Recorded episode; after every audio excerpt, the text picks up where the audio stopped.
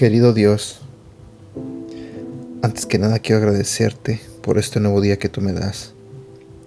Señor, quiero pedirte que abras el corazón y la mente de las personas que están escuchando este audio en este momento. Te pido, Señor, que seas tú el que les hable a través de este devocional. Y también te pido, Señor, que bendiga sus vidas. En el nombre de Jesús. Amén.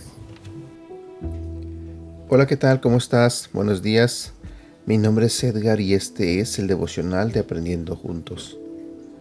Hoy continuaremos con la parte número 2 de la serie La voz de Dios que se titula La voz de Dios definió la identidad de María.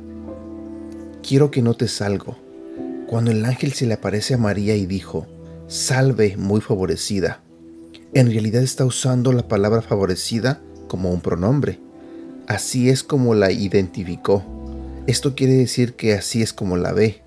Esta es la identidad que Dios le ha dado. Cuando Dios da una palabra, la misma palabra contiene el poder y el espíritu para que sea hecha. Cuando Dios le dice a María, favorecida, le está dando en sí el poder y el espíritu para vivir en esa palabra, porque tu identidad está ligada con la forma en la que vas a vivir. Si tu identidad es favorecida, vivirás sabiendo que Dios está contigo. Nuestras acciones estarán limitadas por nuestra identidad.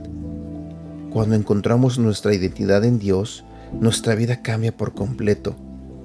No se trata solo de un cambio de comportamiento, sino de un cambio de corazón. Toda transformación comienza con nuestra identidad. El enemigo suele decirnos que somos lo que hacemos, que somos lo que otros piensan de mí y que soy lo que tengo. Pero Dios nos dice que somos sus hijos amados. Cuando sabes que tu identidad es amado, el miedo al rechazo se apaga. Dejas de querer probar tu valor a otros porque sabes que ya eres aceptado por Dios. ¿Has considerado lo que Dios piensa de ti? ¿Cómo afecta eso en tu corazón? Somos definidos por la voz de nuestro Padre, de nuestro Creador, la voz más importante en nuestra vida. Tip práctico. Te animo que hoy le hagas una pregunta a Dios. ¿Qué piensas de mí cuando me ves? ¿Quién soy yo en tus ojos?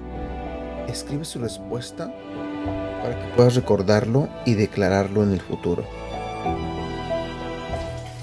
Este ha sido el devocional del día de hoy de Aprendiendo Juntos.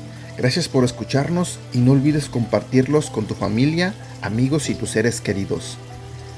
Te recuerdo que estos devocionales los puedes escuchar a través de Apple Podcasts, Google Podcasts y Spotify. Y te invito a que nos sigas en nuestro canal de YouTube Devocionales Aprendiendo Juntos. También te invito a que nos hagas like en la página de Facebook Aprendiendo Juntos, donde estaremos compartiendo todos estos devocionales y más y síguenos en nuestra cuenta de Instagram arroba devocional aprendiendo juntos. Que tengas un buen día.